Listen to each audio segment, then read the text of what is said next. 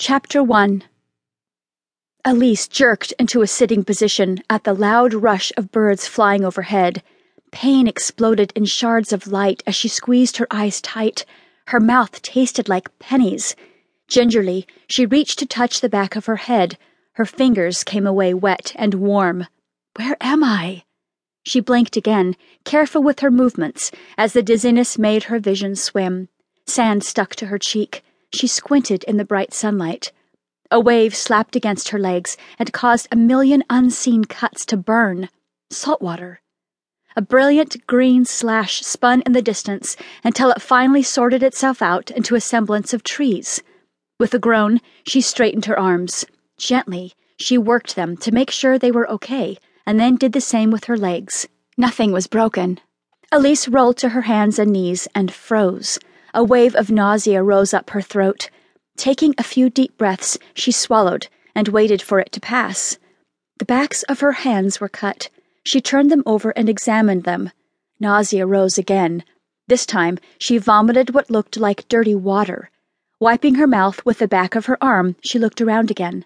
Sunny and warm, the scenic outdoors seemed to reassure her that everything was fine.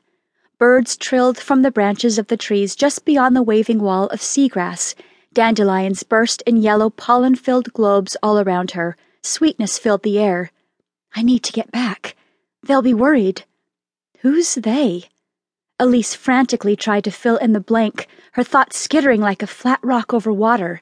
They, they, they, they. Fear caused her to fly to her feet, and her legs itched to run. Her vertigo lessened, but still the horizon dipped a bit. Where am I? She spun in a slow circle field, trees, a dark slash of the ocean. A flash of pain rose behind her eyes, and a memory of a voice filled her head. Real or not, she couldn't tell. A woman frantic. She squinted her eyes tighter, trying to remember. Run, Elise! Get out now! Elise staggered as the memories came flooding back. She looked desperately at the trees before staggering to stare out at the sea. I've got to get back to the ship. I have to find help. Laughter cut through the air. Her head jerked as she searched for the source. There, two children by the shore.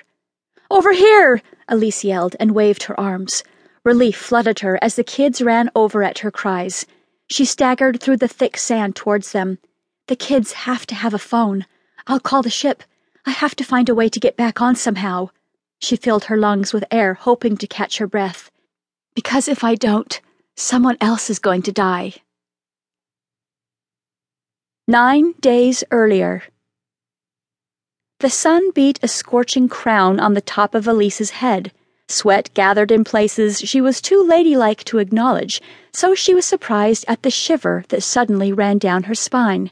She gripped her boarding pass tighter. She wasn't cold. The shiver came from a sudden foreboding feeling.